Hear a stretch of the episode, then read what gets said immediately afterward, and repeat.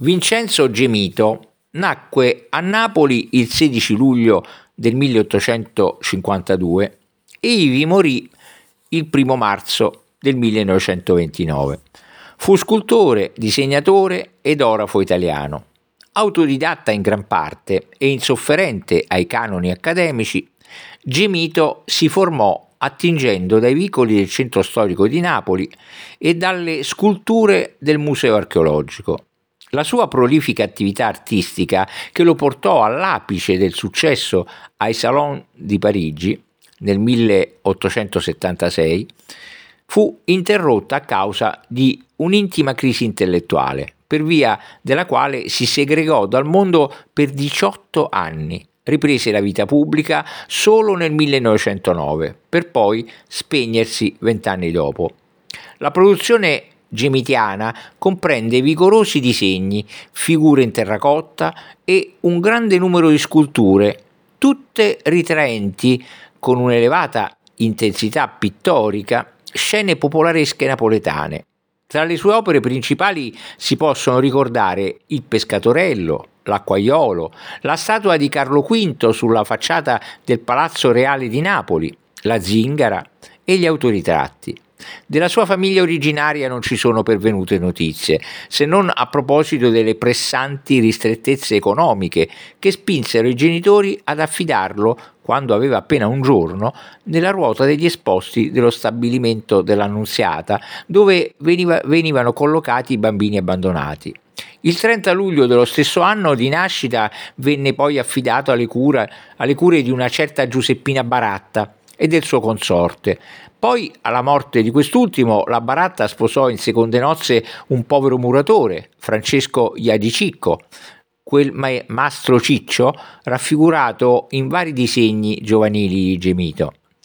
D'indole assai turbolenta e riottosa, il giovane Gemito ebbe un'adolescenza assai irrequieta, nella quale ebbe solo l'amicizia che lo legò ad un suo coetaneo, Antonio Mancini, detto Totonno, con il quale iniziò ad assaporare anche i confini di pittura e scultura.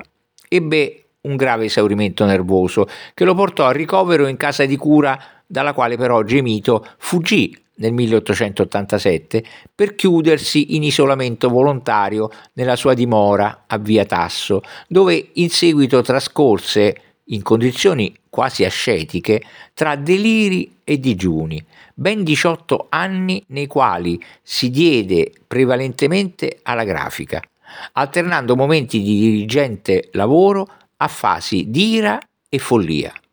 Nei disegni padroneggiò sia la forma che la luce, resa con le tecniche più disparate, quali la matita, la penna, il pastello e l'acquarello. Nonostante il periodo di segregazione, Gemito raccolse un vivo successo personale, confermato dai numerosissimi riconoscimenti ufficiali anche internazionali. La produzione di Gemito, frutto della sua formazione da autodidatta, si impone con accenti di schietto realismo, con uno stile che trascese dalle mode del momento. Infatti si distinse come autore di una scultura palpitante, impreziosita da libere variazioni di piani e da vivide vibrazioni luminose. I soggetti prediletti della produzione plastica e grafica di Gemito furono, sin dagli esordi, gli scugnizi, nelle sue opere i monelli di strada napoletani sono caratterizzati da un'accentuata freschezza fisica, da un calore sensuale e sentimentale e sono animati talvolta da un'energia sul punto di prorompere, talvolta da una profonda malinconia. Fanciulli del popolo, che risentono inoltre dell'influenza esercitata dal modello ellenistico con il quale l'artista lavorò assiduamente a confronto diretto nel museo archeologico. Invece per i disegni che seguì numerosi, soprattutto agli scorci del Novecento, Gemito scelse come costante iconografica le popolane, le zingare, ritraendole con una gestualità e vivacità quasi pittorica, da sole, insieme ai bambini, impegnate nelle diverse attività quotidiane.